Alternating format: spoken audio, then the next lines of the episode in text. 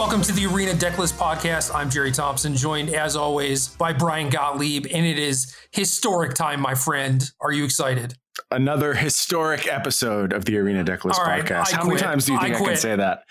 It'll it'll definitely be the title of the episode this week. So Oh. you don't you don't want to look at that. Um, I'm going to start writing the titles again. Uh, that's fine. I will, I will happily hand that back to you. I'm telling you too. Like as I do more and more titles, I get closer and closer to just going with completely unhinged titles, and then I like stop myself at the last second. So the longer I am in charge of this task, the more likelihood of just a total nonsense. I had I had one that I was going to submit like two weeks ago.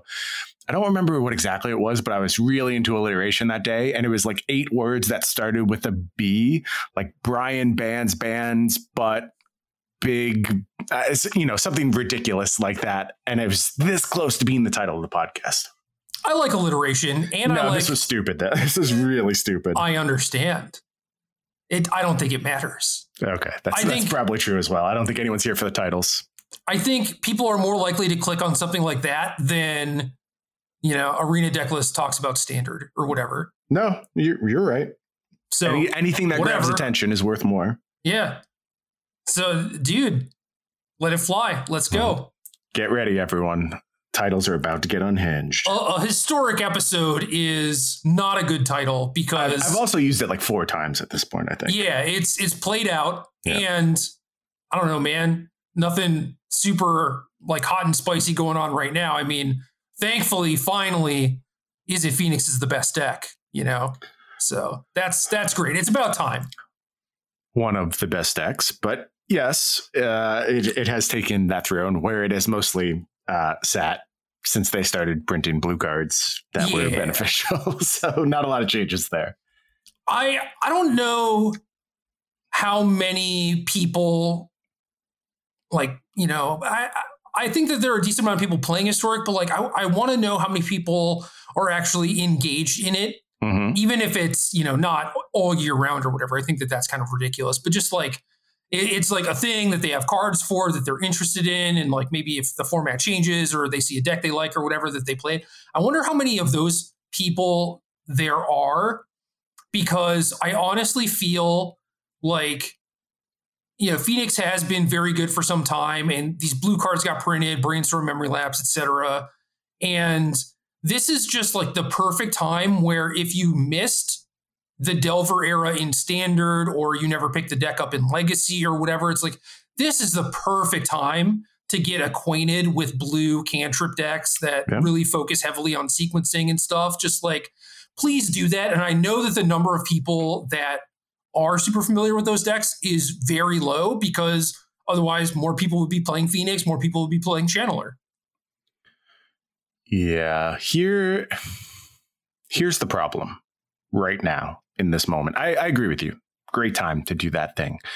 And I remember at different points in my magic career putting myself through paces with various things of that ilk, like being like, okay, I need to master this control deck. I need I need to understand these matchups and it'll help me grow as a player. But I always felt like there was return on it. The return either being like, oh, maybe I'll win this PTQ and and go to the pro tour, or Are you about to get all nihilistic on me?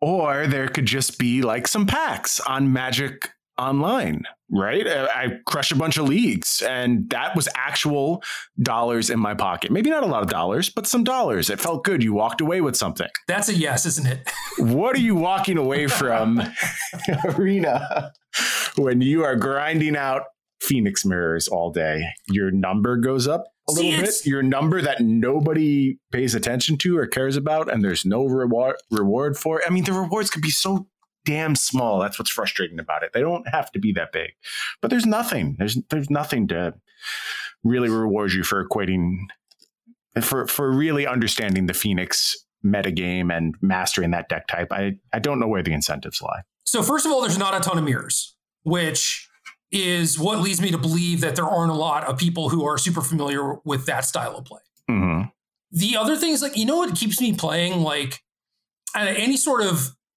game that kind of like requires a daily login is like any sense of progress. And, you know, like Pokemon Go, any of the the gacha games that I play, whatever. It's just like I feel like even when I do like these BS daily tasks, that my account is making progress. Mm-hmm. And for Arena, everything is so fake that like yeah, the number of gold coins I get goes up or whatever, but it's like you know what what am i going to do with those right yeah like, well you're also super whale right so you're you're just going to buy everything when it comes out anyway so you're not in that position where you can actually benefit from if, that slow if i ha- yeah if i have to buy something then i will but yes. but like if if acquiring like the random bonus card it gives you from daily wins was like oh this is like dust towards my next mythic or mm-hmm. whatever. Like mm-hmm. i i felt that playing hearthstone you know? Yeah I, I, like i kept careful track of like my dust count and everything basically at all times and knew like what deck i was working towards next and stuff like that. And i spent money on hearthstone too but it, like i wasn't you know whaling like this because i didn't need to make like day one content right? But right you know I, I think that there are a lot of people out there I, I mean even like right now it's like i have historic zombies built, but I don't have all the random rares. I don't have like Diregraf colossuses and dark salvations, but like if I was working towards like more rares that I could dust to craft those, it would get me to log in more. But yeah. everything's so fake. It's just like, why? Why do I even do it?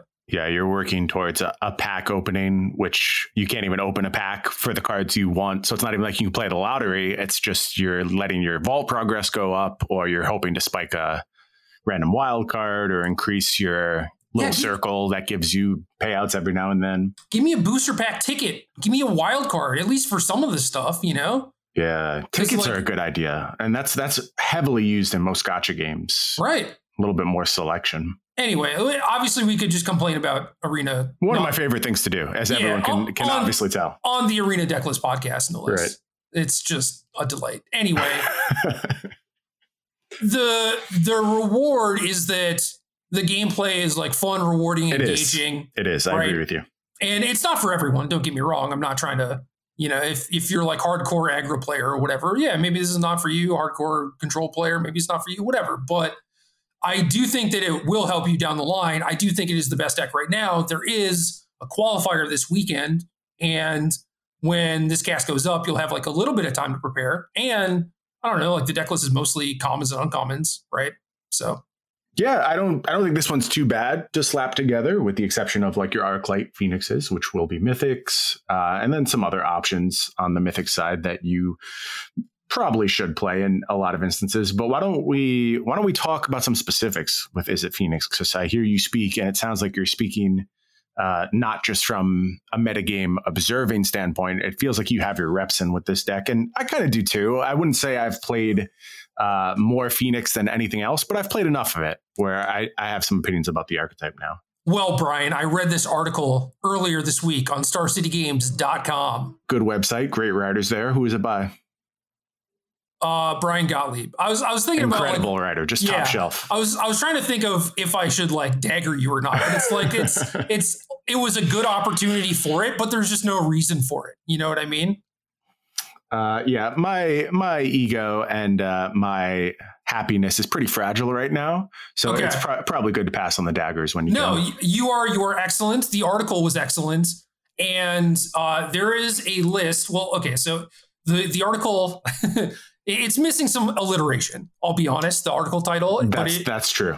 It is a guide to historic courtesy of the Red Bull Untapped series. So uh, Red Bull Untapped currently going on. They're hosting qualifiers for that standard and historic on Arena. If you want to check those things out, and it was won by uh, Takumi Utsunomiya playing Izzet Phoenix. And normally I look at a Phoenix deck and I'm just like, especially lately with like all the storm wing entities and things like that, where I'm mm-hmm. just like, why? Why are people doing this? And I looked at Takumi's deck and I'm just like, beautiful. Yeah. Really, really well built deck. It it sort of sung off the page at me. And I'm like, well, there's a reason this person won this tournament. And I, I don't know that there's anything I would actually do different in the main deck. Maybe I would be uh, so just I, laying I out. I changed some stuff. okay, just laying out Takumi's deck. It's uh, 14 creatures, four Arclight, two Ox of Agonas, four Dragon Rage, Dragon's Rage Channeler, four Smoldering Eggs. I'm pretty comfortable only playing one Ox. I I just think like I don't know. I've, I've always played Phoenix with less reliance on Ox than most other lists I've seen. And it's not because I have anything against Ox as a card. It's just like uh, I kind of like spinning my wheels probably a little bit more and using more of the cantrip side. But I, I think I'd like maybe consider a second finale of Promise in that slot as opposed to the Ox. But there's really not much else I would change. And the core is set at this point. You have your 12 one mana cantrips that you are always, always, always going to play, and they are great cantrips. Opt, consider Faithless Looting.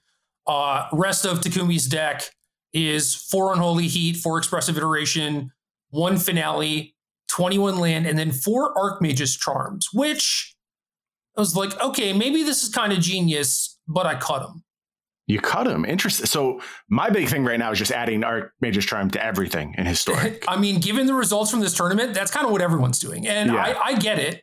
And in a lot of decks, it's very easy to make happen. And mm-hmm. uh, last week, I wrote about Azorius Control and Historic in a post memory lapse world.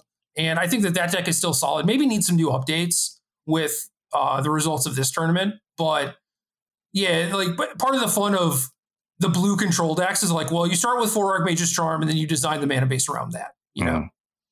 So I get it. Like the, the deck does want some amount of interaction and it does want card quantity to some degree, just like having more resources means you have like more cards to pitch to Faithless Looting and stuff like that. But it is pretty, pretty awkward in a deck with Dragon's Rage Channeler.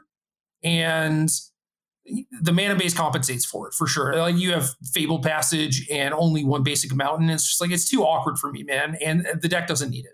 Okay. It's also just like bad bad with Phoenix, kind of, because you know, you you want to play a bunch of spells on a turn, not eh, Archmage's Charm you can like use to draw into more spells, on tap and then play three spells. So I kind of get that, but with with consider opt faithless looting, you don't have an issue with that really. So talk to me. I, I mean, I, it doesn't do me any good to say, no, this card is great. What are you replacing it with? What are you playing instead of Archmage's Charm that you think makes the deck better? So my list has.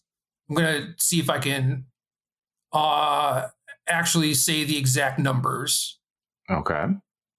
So I want to talk about Ox of Agonas in full, but I am minus two Ox, minus four Charm, and one iteration. So that's seven cards. Okay. And I'm plus a land, a finale, three faithless salvaging, and two pillar of flame. Okay, so so, so I, minus seven plus seven. Yeah, and you're basically going. I don't. I don't want to say more cantrips because that's not what faithless salvaging is, but it, it does help on the rebound turns to really do a good job of fueling your phoenixes. And I've spoken to a lot of people who don't like this card. I know my my brother plays a lot of it at Phoenix, and he hates faithless salvaging. Like just cuts it from his deck every time. And I'm like, what are you doing? I think this card is completely fine. It's really good with the egg too. So, Egg's a good point. Yeah. So, so the egg is a thing that it's just like okay this this takes the deck to the next level where i was playing sprite dragon because generally you want to you know play some setup in the first couple of turns maybe that's a channeler or a two drop creature or something and then on turn three you play three spells return a phoenix right and a two mana creature fits into that so well, which is why I don't like the entity because mm-hmm. it means that you want to like entity on three instead of Phoenix. And the egg is is just excellent. It's it's a better blocker against aggro where you know you don't necessarily need the help, but it does help for sure.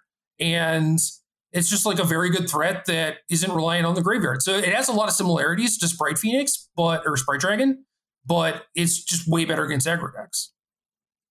This might be a really stupid question. I'm just thinking of it right in this moment. If if Thing in the Ice were legal, it would still be better than Smoldering Egg, right? No, I don't think no, so. No, it wouldn't be. I don't think so. So I, I will be honest. I think I played like 20 matches over the last few days since I saw the article, and I've transformed the egg probably five times total, which isn't like, oh, it's been sitting in play and like I didn't have enough spells to transform it or whatever. That's not really what's going on. It's mostly just like they kill it immediately, which is completely fine given yeah. the rest of what the deck's doing. Yeah, yeah. But once you transform it, it is game over. And there are definitely matchups where Thing in the Ice would be game over, but I think the egg overall is just like way more threatening. And like just as good against the beatdown decks as Thing would be. That's interesting. Like I said, I, I hadn't really given it much thought. It's not very useful. I mean, we don't have Thing in the Ice, so whatever, uh, in, unless you're trying to do something in other formats in this same type of setup. But we're missing a lot of the tools we have in Historic because right. Historic's weird, and uh, we still have our Faithless Lootings here. So I, I, I don't know that this is even worth pursuing, at least until Thing in the Ice actually shows up in Historic, which maybe it will. Who knows? Anything can happen there. Yeah, I, I, I like I like the egg. I, I like uh, salvaging. Like, I, I don't know if you want to go harder on the salvaging stuff and play like fiery temper type of things, but you know that that's definitely a thing that you could do as well. Mm-hmm. But yeah, uh, overall, the the deck has just been very very good. I do think that Ag just kind of like solidifies you against aggro, and you have a plentiful amount of options for not running out of gas. Like you can play finale, um, you can play charm, you can play ox, whatever. But uh, it, like deck is just great now. It kind of just has like everything it needs.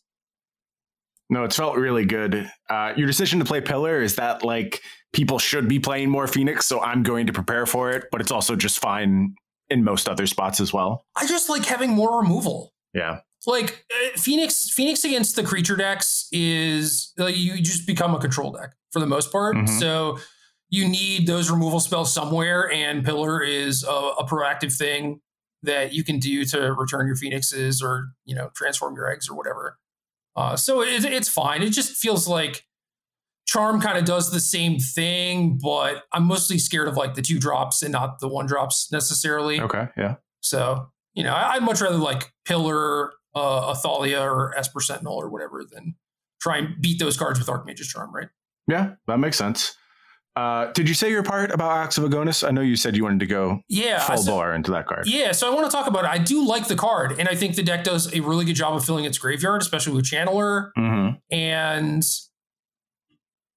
it, it's weird because it's it's more of a game one card than a sideboard card because you're normally facing graveyard hate in right. board games. Yes, you'd like to become less graveyard reliant at that point. Yeah, I mean, normally it'd be like, oh, I'll play like one of these main deck to have access to, you. and then in the post board games you board in the second for like the grindy matchups. But that plan doesn't really work with Ox because it relies on the graveyard. Mm-hmm. So if you're gonna play them, play the main deck for sure.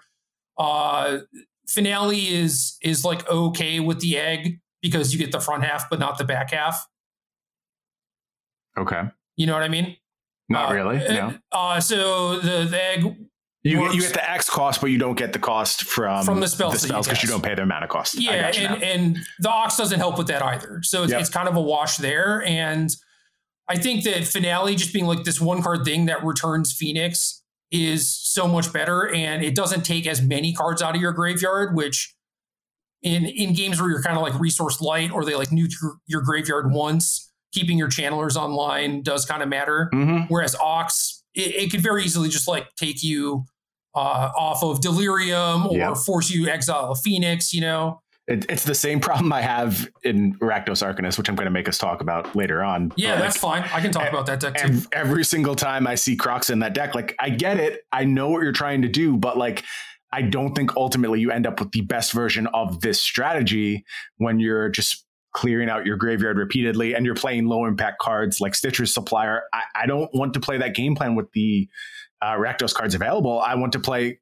Kolaghan's Command, and I want to uh, leverage the fact that I'm the best Thoughtseize deck in the format because I do have Dreadhorde Arcanist to routinely do that. And yes, that leaves you a little bit thinner on threats, but there's other options. You can go wide with things like Young Pyromancer or I, just think there's other ways to play these games, and people get too caught up on the Kroxa thing. And I get it. Like you're a Lurrus deck, so your ability to get big is limited by that. Uh, but I think for that deck to really take it to the next level, it's going to have to be a little bit leaner in the future.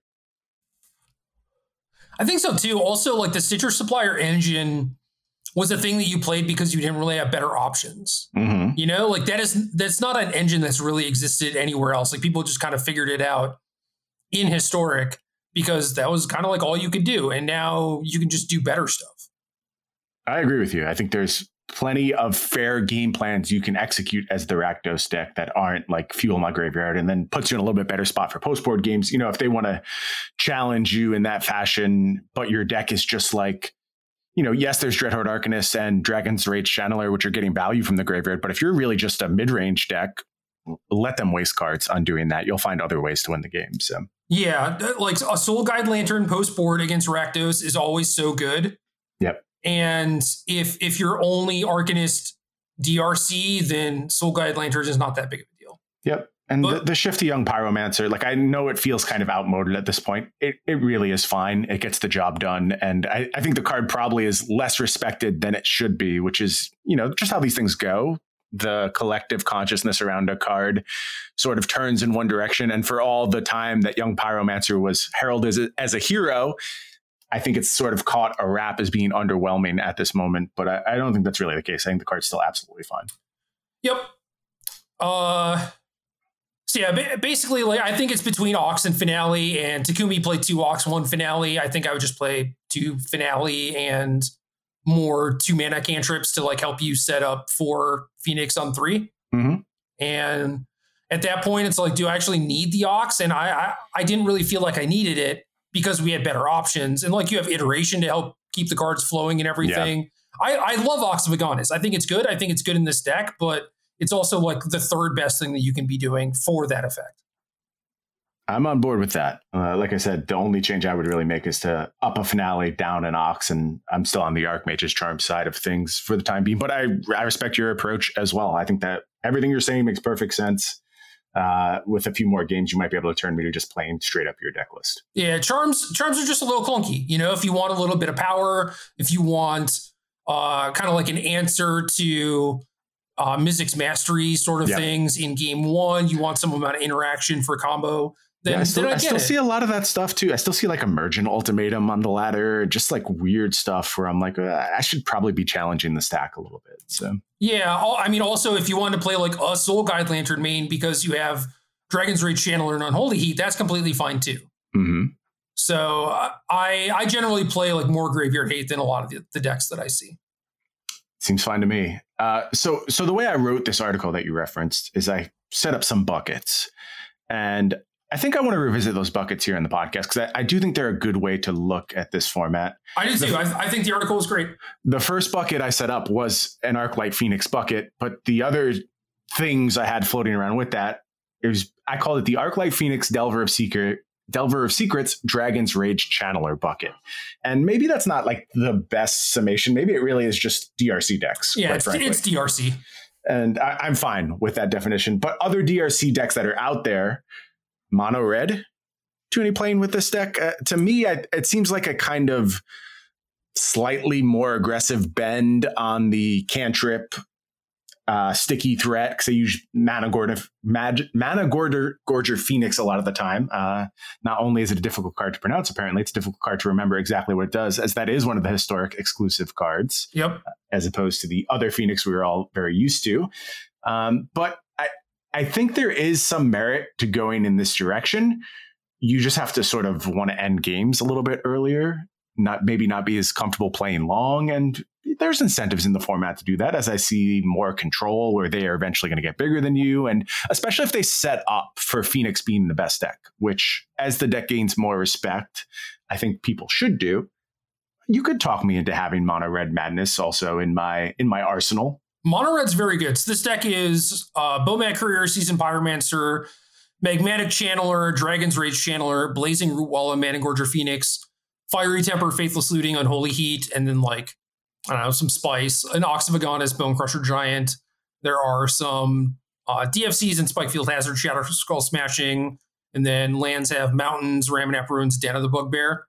And, a lot of reach out of the lands there, like that. Yeah. Uh, it, I mean, it matters a lot. The lands are super nice, right? Yep. This is basically a more aggressive version of Izzet Phoenix that's a little bit less flexible.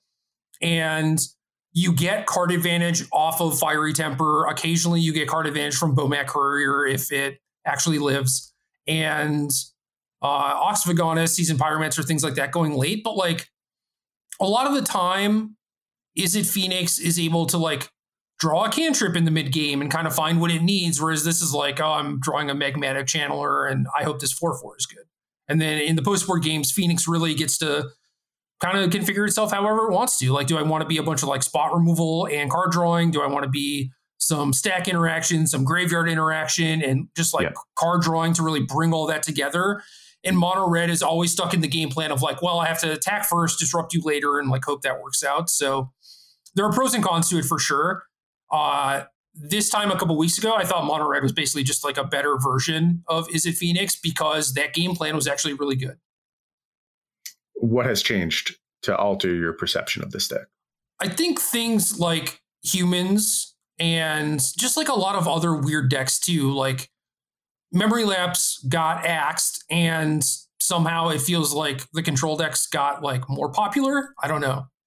It's it's weird, but basically like I, I guess the format opened up too. Like that's probably the result of of Memory Lapse being gone.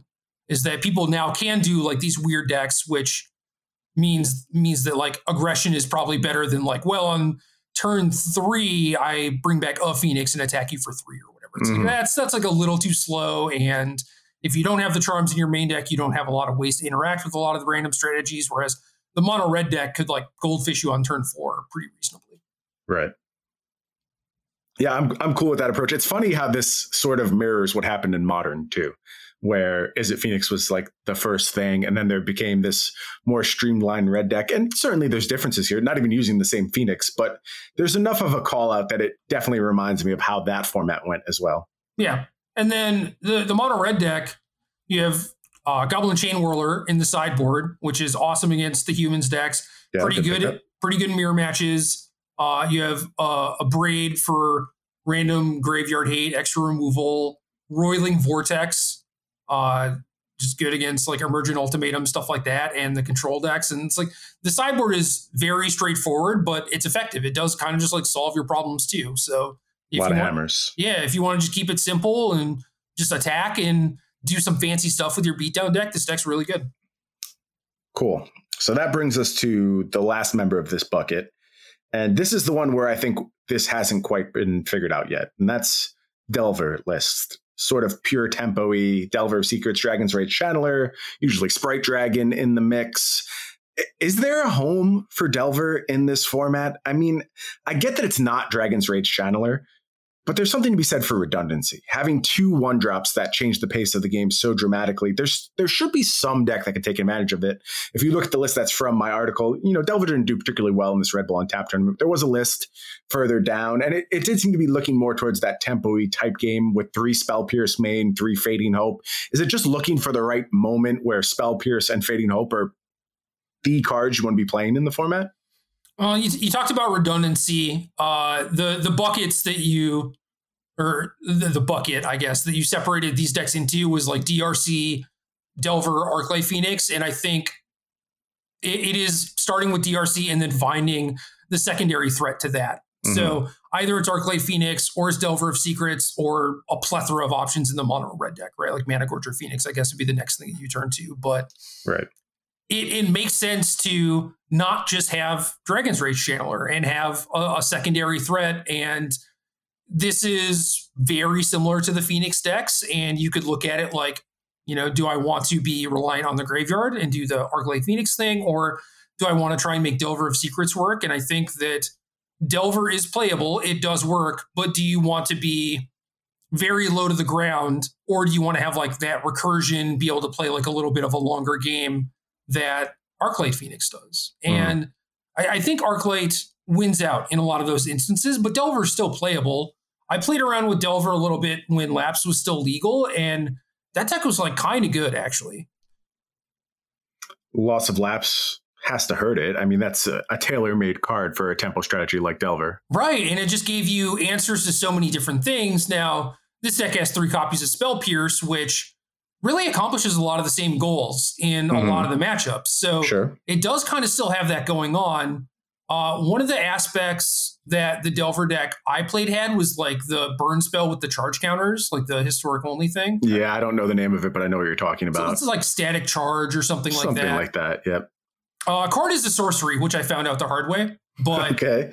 But like that card was solid. This one, this list plays Roil Eruption, like two Roil Eruption, one Lightning Strike. I don't know, like going late and then uh, using using that card was actually pretty nice. Especially with DRC, uh, I, I, think there's ways to leverage that if you're going to do anything from the graveyard, like Dreadhorde Arcanist appears in this list. Now, granted, you have to pump in that scenario, and I actually don't think there's any way to do that here, but something to think about if you want to uh, look towards those kind of late games. Yeah, so the the Delver deck is like you're way better against combo because you just kind of get under them and you get to play Spell Pierce, which is classic Delver. Yeah, a reactive card that doesn't necessarily fit into Izzet Phoenix. Yep. And then you have like some burn spells to close it out. But against any deck that's like a bunch of fatal pushes or whatever, you're really going to wish you had Arclight Phoenix instead. And I think that's mostly where we are, or at the very least, with Izzet Phoenix, you can configure your deck to be good against both of those types of matchups. Sure. Yeah, I, I don't think Delver is bad. I think it's just waiting for a moment. I think it exploits a certain type of deck, whereas, like you said, Phoenix can be tailor made to do anything. And that's sort of the hallmark of a tier zero deck of a format. You can always adapt. And that's where I just see Izzet Phoenix sitting right now. Uh, I, I will say that thinking more about this and making this the DRC bucket makes sense to me. I think Arcanist probably belongs in this bucket as well because it's trying to do the same thing, except with the disruption side of the coin right. uh, and discard based disruption. So I would probably move that to uh, this particular bucket, but I don't really have much more to say about that. I kind of said my spiel. And anything you want to add about Arcanist while we're in this bucket? It's it's a solid card. It's it's not that bad in blue red now that you have considered to go along with Opt. Mm-hmm, sure. So that's definitely cool. It pairing with Fading Hope is nice because it allows blue red to clear bigger creatures. So I, I like this as like the tertiary threat in the Delver deck, and then there's also two Sprite Dragons. So I, I think for what this is for being a Delver deck, I think it's pretty well built. Okay, and how about Arcanist in the the Rakdos type homes? Anything you want to say about that setup? Eh, or it, I mean, it's the best card in those decks. It's just a matter of like, are those decks good enough? And I'm kind of with you. I feel like they could use a rebuild. I think you start with like DRC, Arcanist, Thoughtseize, just kind of go from there and figure it out. But my experience yeah. has been that you end up like 10 or 12 cards short of what you would really want to play in that sort of deck. Yeah, now now I'm thinking what happens if you do add that burn spell you mentioned there. Uh, be, that, because, that could be good. That could yeah, because you you have uh, the claim fame engine as well, where you do have a pump for your Arcanist, and you can buy that card back pretty reliably. Yeah, get more counters so, on all your things. Yeah, I wonder if you get that kind of reach into the deck if that offers something because you do miss that when you lose uh, the Kroxa side of things for sure. I mean, that's a that's a big part of the appeal of Kroxa is you just get to those game states where you're going to six your opponent in a turn, and that's enough. And I, it's I would still play a couple Kroxas. Like I okay, I don't think it's bad. I just don't think that you have to turbo mill twenty cards into your graveyard to make it good. You know. Sure. No, that makes sense to me. And DRC is a nice way to get that ancillary bit of mill without going all in the way some of these builds are. So I, I think this is my next project. I want to spend some time building this Rakdos list. I've always been a fan of these archetypes, and I, I still think they're very good, even when they're quote unquote misbuilt and like the hard all in Kroxa versions. I've always thought those decks were good too. I win a lot with them. And I know a lot of other players feel the same way. So it just feels like maybe that deck doesn't get its due respect. So four DRC, four Arcanist, let's say two Kroxa, two sure. or three Young Pyromancer. Young Pyromancer, yep. And then I don't know how many claim fames you actually want to play because you're not we're not trying to like mill ourselves hard, right? I wouldn't play more than one or two, I don't think. Yeah, I, I was thinking two. Like three is probably excessive if you're not milling yourself. Mm-hmm. And then you have some amount of Thoughtseize Inquisition, definitely yep. four Unholy Heat. If you want an extra removal spell, you could Fatal play. Push. Yeah, you could play push or uh, Davriel's Withering or Pillar, you know, depending yep. on how worried about Phoenix you are. Yep, that's fine. Probably have some Soul Guide Lanterns main because you are a Lurrus deck, so you get extra value from that. That's you turn true. On your Delirium a little more. So all, all, these pieces look look and sound really nice together. Yeah, definitely like that. And then uh, the the burn spell, whatever it's called. I think yep. it's static something. Static something makes sense to me. I'm going to look it up because I actually got some feedback that people really appreciate it when we take the time to say the card names if we don't know them. And I, I respect that. I understand. So yeah, I'm going to hunt this one down. The problem is I didn't even know how to start with looking it up. Like, what do I even Google to find that? I, I think what I'm going to look for, I'm opening Arena. I'm going to type in static first. We're going to see if, you know, your instinct is right here. Uh, after that, I think I'm going to do X plus one, and maybe that'll get me to what I want. So I was trying not to do. collected. I was trying to. Static didn't do it. Oh man, I was wrong. No. Uh, I was I was trying to do it without opening up Arena. Like I wanted to Google it because that would be easier. But I could open. Yeah. I could open. Oh no no no! Not collected might not work because I think you have to like explicitly sort by either jumpstart or something weird. I'm gonna Oh no. I'm gonna open Arena and look at my actual Delver deck, uh, which actually I think I deleted because Lapse got banned. But This is riveting uh, radio right now. Jumpstart uh, was very confusing and and still is actually when it came out because I would sort by like historic and DRC and unholy heat and stuff would not show up. Why isn't X plus one working? I don't I don't understand. Isn't that the way it works? No, it's counters on the card. Uh, damage equal to counters. If I search for that, equal. this is this is maybe the worst segment we've ever done on. See, I thought about this. I was like, what do I even Google to figure this out? And I didn't know. Uh, I, now I search for damage equal, and that doesn't seem to be getting me what I want. All right. All right, Uh, so I'm trying to log on to Arena and it's it's not letting me. Now I am I'm just searching jumpstart. So okay, I'm just gonna scroll through the red cards. I can go to the two mana cards and it's gonna be there. It has to be. It's a one R sorcery. Static discharge. You See? were right. Yeah, You were right. Why didn't it show up? because Jumpstart is broken on Arena, dude. the, the people who knew what this card was have just been screaming at their, Yeah. their podcast for the last five minutes. Like, please, static discharge. Uh, yeah, static discharge, one colorless, one red sorcery. Static discharge deals X damage to any target, where X is three plus the number of charge counters on static discharge. Then put a perpetual charge counter on this card, and each card named static discharge in your hand, library, and graveyard. So you see where you're buying that back with Dreadhorn Arcanist. You can push some damage pretty quickly with this card. Yeah. Maybe there's like a a really medium like one mana equipment that gives a thing a power too that you could play like as a fun of. It probably won't be good, but Uh, well, we have Shadow Spear. yeah, I was thinking like one of the ones that are like B or R that just automatically equip to the thing. Okay. Okay. Could do a search for that. I, I remember some black equipment that cost one black that actually went pretty large. Maybe it makes you sacrifice a creature or something. I don't know. This is, again, not great radio, but I have put a reminder in my decks now. I have a deck built with four static discharge and 24 mountains. When I see that, that'll remind me to build this Rakdos Arcanist deck. So I will come back to that. You're gonna look at that and be like, where am I supposed to go from here? Am I supposed to play like you know? I trying to build like a thrumming stone deck? You should put the Yeah. In there too, just to just the burn deck. That's all. We're just gonna put all the burn spells together. Okay, so that does it for our for our DRC bucket. I think. yes. Uh, next bucket, control. Big hit control took with uh, the banning, and it is a banning. I don't care what anyone says of memory lapse, but deck's still extremely popular.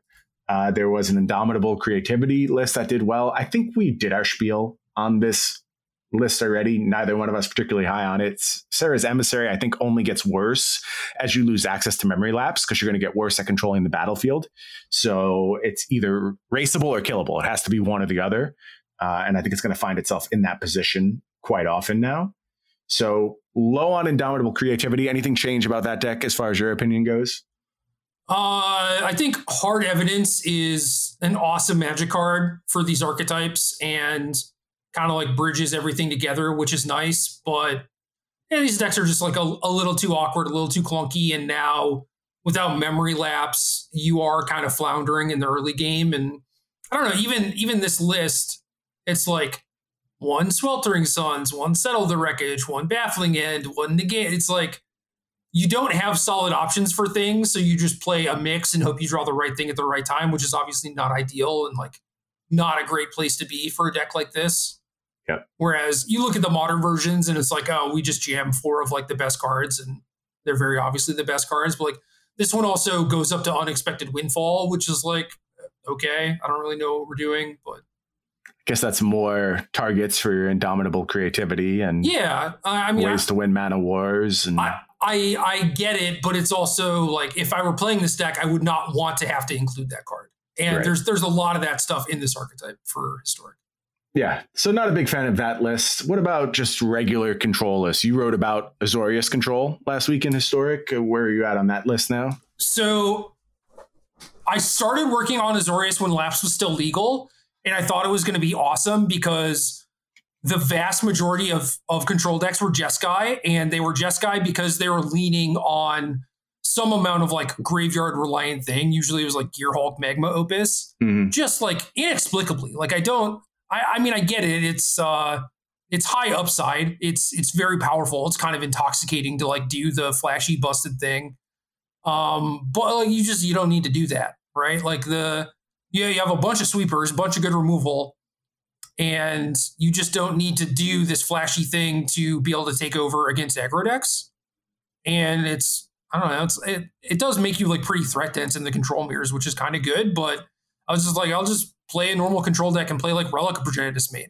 And Relic just gave you a huge edge against all the decks trying to like Gearhulk Mizzix Mastery things, and all the aggro decks had like a Phoenix and DRCs. Not all mm-hmm. of them. I mean, there's still like humans and Gruul and stuff like that, but like a lot of them, right? So like the best decks were all graveyard reliant. So I just wanted to play like both control because I thought it was good because it had lapse and charm, which is just like the the most rock solid counter wall you could possibly have, right? Yeah. And then you got Wrath of God for the creature decks, and you had Graveyard Hate that was just very good. And I just, I thought the deck was really good. And then Lapse got banned, which, I mean, certainly made the archetype weaker, but really didn't change all that much. Like Relic is still very good. I still think that uh, if you have like a bunch of graveyard hate, you're really favored in the control mirrors. Like it's just kind of a joke.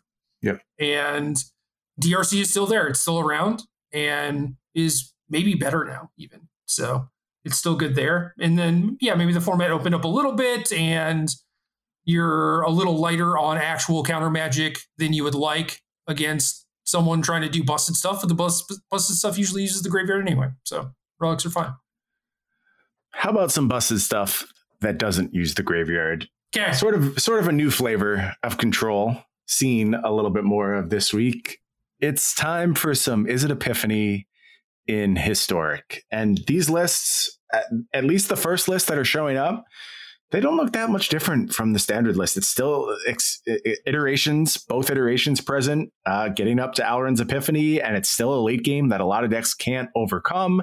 You have the really solid option of Archmage's Charm, although some lists uh, aren't playing that. Maybe, maybe inexplicably, I, I, think you're supposed to always play that. Uh, and still some people playing divide by zero. I think you can safely get away from that now. I don't think you're priced into that, and I'd rather just play uh, you know, I, I think Censor is an okay option in this deck. Censor has a time and a place. Cycling, though, when you're looking for a very specific card, is really, really good. And so Jwari Disruption kind of like holds the deck together in standard. Yep. And Censor is just such a much better version of that because yeah. If it goes dead on turn five or something, you get to cycle it for potentially a spell instead of a land. You know, it's it's so much better. It's a big deal. And, you know, this deck still using the unexpected windfall engine, which I think is the way to do this. What has me really interested in this deck, though, is like it's doing this thing now. And you kind of poo pooed this plan as far as it related to the Jeskai control decks. I think these Epiphany decks could do a lot more, though.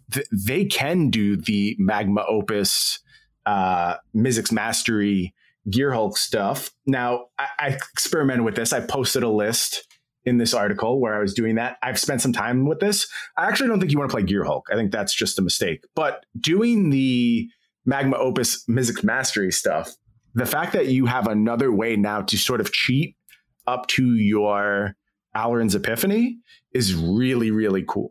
You can go ahead and pitch that to an unexpected windfall and just get your first epiphany on turn five if you have Mizzix Mastery ready. And Magma Opus moving you up the curve, also having Mizzix Mastery into Magma Opus.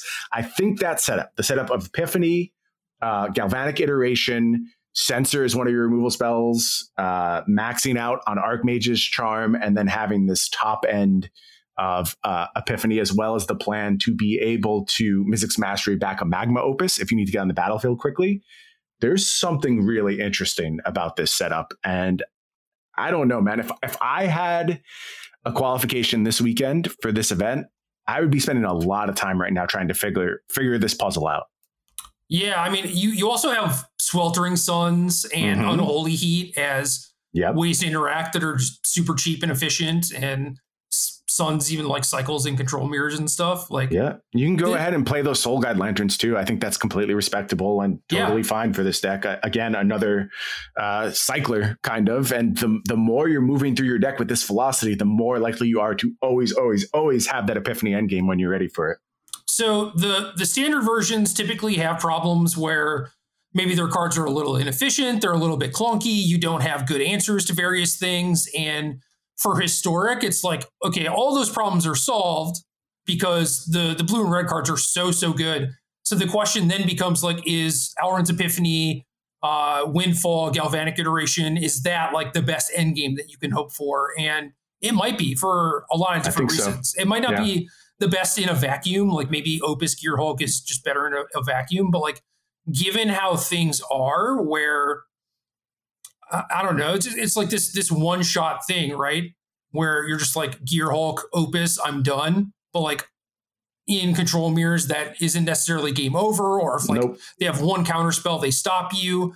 This is a deck that that just like keeps going and you know you just you set up like these very very inevitable kills right and that that might be the way to do it. Also, like you mentioned, just not really relying on the graveyard. Like iteration has flashback, but like if you're just chaining Alrund's epiphanies, it doesn't matter if they have a lantern or a relic or whatever. Who cares?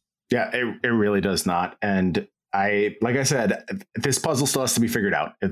Neither the list I posted nor the list that anyone is playing has it completely sussed out. But there is there is something here, and the fact that all of your spells now cycle means you're just doing this thing so so reliably, and your sweeper cycling is just uh, absurd for a deck like this. You you never end up with dead cards. Censor, like you mentioned, huge upgrade over Jwari Disruption. So I am encouraging everyone if you have this event, if you're inclined, if you're this type of player uh, you're comfortable tuning decks. You are very, very comfortable playing a control strategy. You owe it to yourself to spend some time looking at Izzet Epiphany this weekend. And I, I will post my current list uh, over in our Discord so folks can get a look at it. I don't know that my list is done, uh, and I've been focused on other formats, so I haven't quite finished it, but I am happy to have someone else pick up my work and find something special with it. One of the things that became apparent through testing Azorius was that Teferi Hero of Dominaria is not like slam dunk the best thing that you can be doing in control now because it, I, this gets a little bit worse with Lapscon too, is that it's really hard to play this both on a dry battlefield where it's mm-hmm. just going to like stick and take over the game, or that your opponent can't take that window to then just like kill you or get super far ahead. So having something like this where you're just you know controlling the tempo of the early and mid game and then eventually you just play like a bunch of spells from your hand to win the game i think is really appealing compared to like tapping out for Teferi and hoping it sticks and all that works out. But yeah the, the list you posted in your article didn't have archmage's charm. You had one search for Azcanta but like Azcanta seems like maybe one of the best cards that you could possibly play in this sort of deck so i would want to start with two maybe but fine with that. But yeah, like uh, Epiphany Windfall iteration is powerful, and then if if you want to pepper in a backup plan uh, with like Opus Mastery, you mentioned like no Gearhulk, maybe a little too clunky. I I could I could totally get that. I totally see that. Yeah, that that's the main move from the list of my article is moving away from Gearhulk. Uh, and I, I, still don't think you have to like go all in on Opus Mastery. I don't think you need four Opus just because you have Mastery. Like I mentioned, you can Mastery back your Epiphany, uh, Mastery back. So, so many options. There, there's plenty of fine things you can do with that card where you're getting enough value out of it, where you don't only have to do the Opus thing. So I'm fine only having like three copies of Opus. I think that's respectable. And sometimes you'll just I mean, if you played the second standard, you know how it is. You need to ramp to that eight mana point, and sometimes yeah. Opus will do that for you. So yeah, that's why I think Search is just really good. As long as you're not super reliant on the graveyard overall. Yep. You know. No, uh, that's fair. But like, yes, yeah, Search could also deposit Epiphany into your graveyard, yes, which can. then allows you to mastery it. So I, I, think a lot of that makes sense.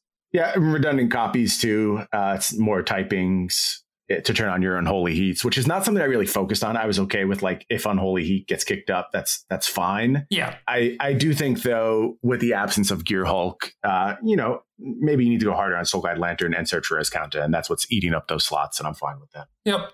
Uh, it, it should also be worth noting that like Search is a little bit more resilient than it was before because everyone is playing Archmage's Charm. They don't really have room for Field of Ruin. Okay. Yeah. Good point. So that that has definitely been a thing that that came up in my testing where I eventually wanted a couple copies of Field of Ruin. Like Hall of Storm Giants is obviously pretty strong too, so it matters. Yep. Okay. Yeah, I'm excited to see where this archetype ends up. Definitely work to be done, but it's it's going to be a good one. I promise you. And then your last tier zero deck, I suppose we could talk about that.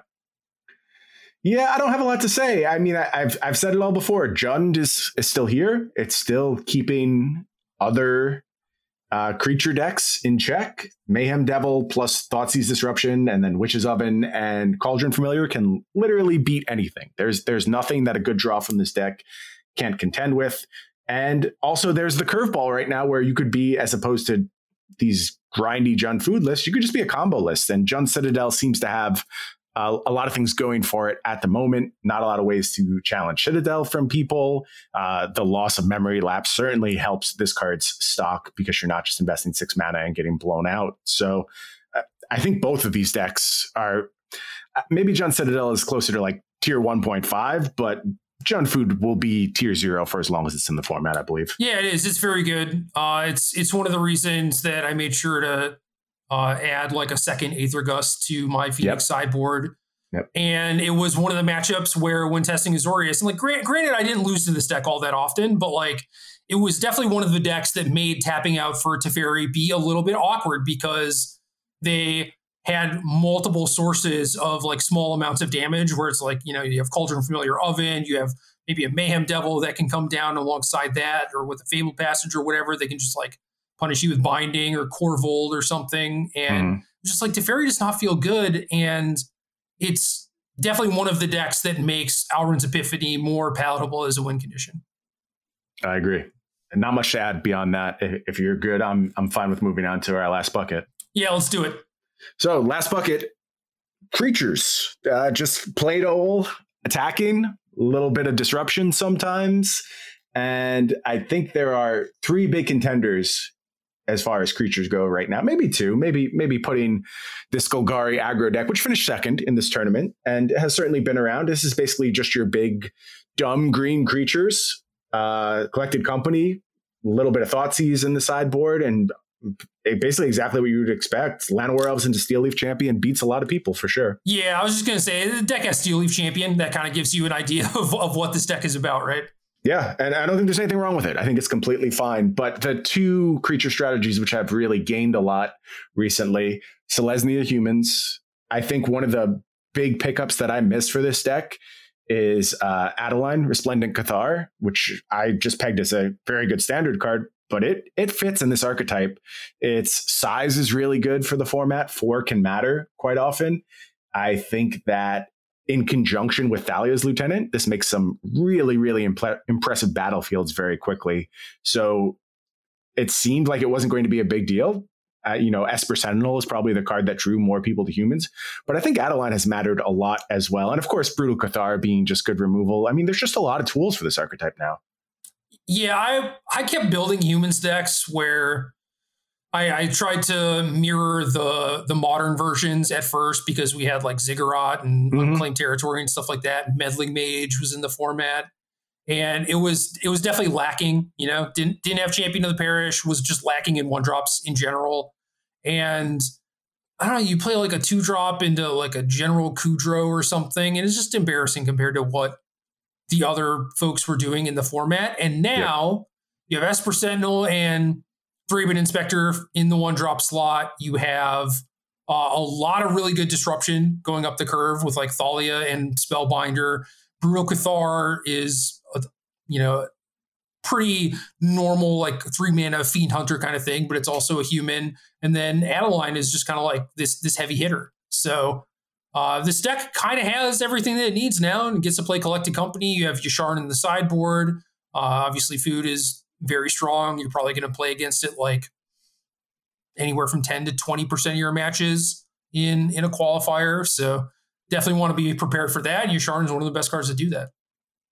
Yeah, I also have to mention Ranger Captain of Eos. You know, if I'm going to talk about why I think Epiphany is good to challenge the format, I should certainly point out where some decks are already set up to sort of push that deck a little bit in ways that's not comfortable with. Ranger Captain of Eos, not only is it getting more fodder, and especially in the form of Esper Sentinel, which also gets more fodder, um, or Thraben Inspector, of course, can do the same trick, but also it really messes up your ability to do your combo turns or to even sweep the battlefield if that's what this deck needs to protect against. So I, I think Ranger Captain of Eos is another huge, huge get for this particular setup of humans. Very different from how modern uh, does it, but an important card in the strategy for sure. Yeah, it's solid. I I don't know if you're playing Epiphany against humans, they have so much disruption that you're basically never going to be able to just goldfish them. So no matter got to be the control deck for yeah, sure. no matter what, you're gonna have to like shave on a bunch of win condition type stuff, add more removal, more sweepers, more card drawing, and just play that game. Mm-hmm. Fine approach. Uh, one more creature deck, and I know this seems like a joke, but it really shouldn't. Simic Merfolk. It's not I mean, bad. No, they they printed cards to make this. They literally created a card to make this deck good. So if that's what you're going to do, mission accomplished. Uh, the addition of Shoreline Scout is it's just a good beater for this deck. You really needed another aggro one drop, and this does that and fixes your mana. And then you have uh, I have no idea how to pronounce this card. How do you pronounce this Lord for Modern Horizons 2? Uh, Svyelun. Okay, that's close enough for me. Svyelun of Sea and Sky uh, Merfolk Lord. If you're not familiar with this, that's okay. Uh, I had to read it a couple times to remind myself of what it did. But Svyelun of Sea and Sky is a UU1 3 4 legendary creature Merfolk god. It has indestructible as long as you control at least two other Merfolk. When Svyelun attacks, draw a card. And then I think the key thing here uh, other Merfolk you control have Ward 1. And I, I think this matters a lot in the context of this format where we talk all the time about Jund doing a great job at containing creature based menaces. Svyelun is tailor made to fight back against that. And beyond that, it's just a good lord. So I, I am not at all surprised to see Merfolk pick up metagame share. Yeah, the, the Merfolk Lord, Esper Sentinel, Thalia, like the, the taxing effects are the things that are propping up these aggro decks for sure. And it's not close. Because every, everyone else is being super efficient with unholy heat or zero mana mayhem devil triggers and you just need to punish that stuff to be able to compete.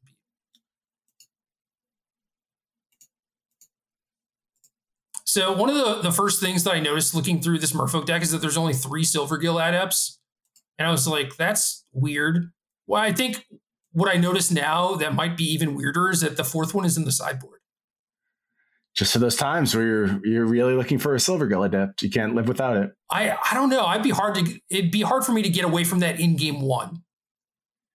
You'd think like something like uh, one of the lords, so like a Mistbinder or maybe the Reejerey. I mean, Reejerey is a card that when it goes off in Merfolk, it feels like your best card. Yeah. It's so clunky though. Like it the is. three mana lord is is so tough, especially when you're already in on I, have already forgotten how to say this card. I'm never going to say its name again. Actually, I'm just done with it. The the stupid god that gives your thing ward. Sea and Sky. Uh, yeah. Yeah, Sea and Sky. I like that one. But, um, but you um, want three mana cards to company into, and I think that's the problem. You do. You do for sure. Um, yeah, I, I, don't know. I mean, in my case, I certainly won't be putting any creatures into play with Collected Company. I probably have to cut these miscasts and Fading Hope. But I, I, do think for normal humans, the balance here is good. I think these are the right spells to support this deck. And I think Merfolk is just good. And you're not making a poor choice by playing it. No, me either. It's it's solid. It's like pretty fun too. And uh, the games are like surprisingly interactive for mm-hmm. a 30 creature deck. So I have not built this deck myself, but I played against it a decent amount on ladder and the games are always like pretty interesting. So it's good. Same, same can be said of humans too. Yep. What else is out there? Anything off the radar that you're into? Anything uh, you're working on right now that you would encourage people to look at heading into this weekend? Or is there anything you just think that is in the metagame, but it's going to surprise us with how good it does? I've I've been pretty honed in on as of a couple weeks ago is Azorius Control, and then uh, recently I went through and like cleared out all of my decks because like there's no real point to like brewing in standard anymore. And uh, I just Man, that's that's so disappointing. and I just I, I saw the Phoenix deck and wanted to build that. So I was like, I can just delete all this nonsense. I don't even remember what kind of garbage I was working on. You know, I guess like the Niv decks are things that show up Okay. and do occasionally well. I don't know how like what the representation was like in the Red Bull event. It was present. Uh, it, it didn't do great. I remember one in sort of like the middle of the pack, maybe like the 17, 18th place range. But uh, I, I didn't choose to highlight it because number one, I don't know that it really falls in a particular bucket. Number two, I don't love it. I don't. I don't know what it's supposed to be exploiting right now. And Niv has always been like a reaction to, oh, the format's getting really fair. Well, this is as fair as you can get, and I'm going to outvalue you over and over and over. And I don't really have that vibe from this kind of format right now. Yeah, the the one thing I will say about my Azorius approach is that it is a lot easier for a deck like the the Niv deck to bully Azorius than it is uh, for them to bully like the Gearhulk Magma Opus ones because Mhm. they can like go over the top of you and they have answers for Teferi and stuff like that. They have uh, Dovin's Veto for disruption and stuff like that. So the the Jeskai deck at least has that angle of like a comeback mechanism, whereas Azorius doesn't really. Like you need things to line up and answer their cards like on a one for one basis as they come out. But uh, other than that, it's just like it's going to get pretty beat up by like humans and merfolk. And I think decks, uh, any of the DRC decks with staying power are also going to be good against it. Sure, So makes sense. yeah, format's not really in a great place for it. Uh, I, I guess like they're a little bit bigger than the food decks, but Bolas's Citadel can beat them and Korvold can beat them. So you're still Mhm. not even a lock there. I would agree. I mean, it's fun. You have territorial Kavu. You get to play a bunch of sweet cards. I get it. Unfortunately, we're looking for W's this weekend. Uh, high stakes tournament, I guess. Uh, I actually don't know what the stakes are. I think you qualify for something. They haven't announced what you're qualifying for, right? Well, yeah. I mean, I, I I don't think the details are out there, but I do think it's set championships. You know, it's Okay. they're basically just like one-off pro tours that don't lead to anything. Okay. and may or may not have less money. I don't know. I don't, I don't know like what they announced, what they promised for this season uh, that they could you know try and walk back on or whatever. So, Well, we'll we'll come back with an angry podcast when the time is right for that. But uh, as for now, I I just wish everyone the best of luck this weekend. I think historic it remains a good format. I enjoy most of my historic games. It's weird. I often want to like bash it and complain about it and talk about how it's nonsense, but I have a good time playing it, and I, I think that's what ultimately matters. I the, the thing that gets me is that it is it is nonsense, but it's still like, pre, you know, the games are pretty good, especially now. Like now they have done a good job of weeding out some of the problematic stuff and giving prints to you know decks that need it, like the Merfolk getting some of the cards that it got, and humans getting some of the stuff that it got. And it's like the format is like fairly diverse at this point, especially Yeah. after the recent bannings and everything. Jumpstart did a good job. I, I really have to eat my words about that set. I was extremely concerned about it, and I, I think it sort of revitalized the metagame. And did it need to be revitalized? I don't know. I, it was probably fine previously, and I think uh, it's it's better now than it was three months ago. yeah, yeah, I'm okay with that. I mean, certainly, like Mystical Archive was kind of a disaster. That was a disaster. but I think we've recovered from that for the most part. And I, I guess there's no harm in taking the shots, uh, other than the harm done to my wallet. But you know, what do we say? Business expense, right? Yeah, yeah, exactly. Just write it Business off. expense. Write it off.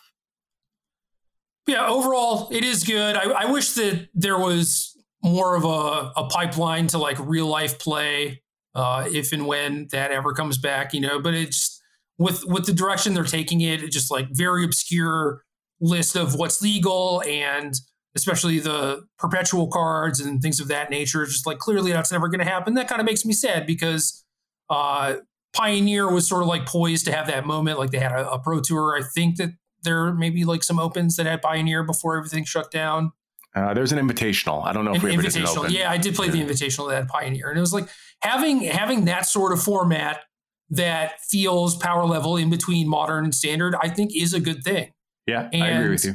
You know, maybe maybe it should just be Pioneer and that's fine. But like historic has its own quirks that are kind of appealing to me too that Pioneer doesn't really have. So I don't know, just kind of is what it is.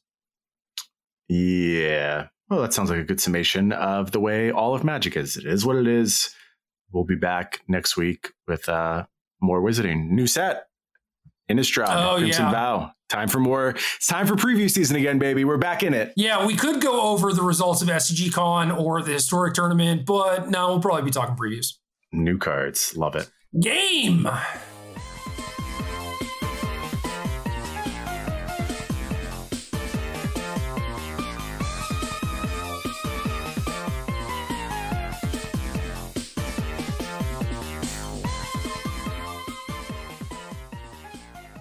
Good luck.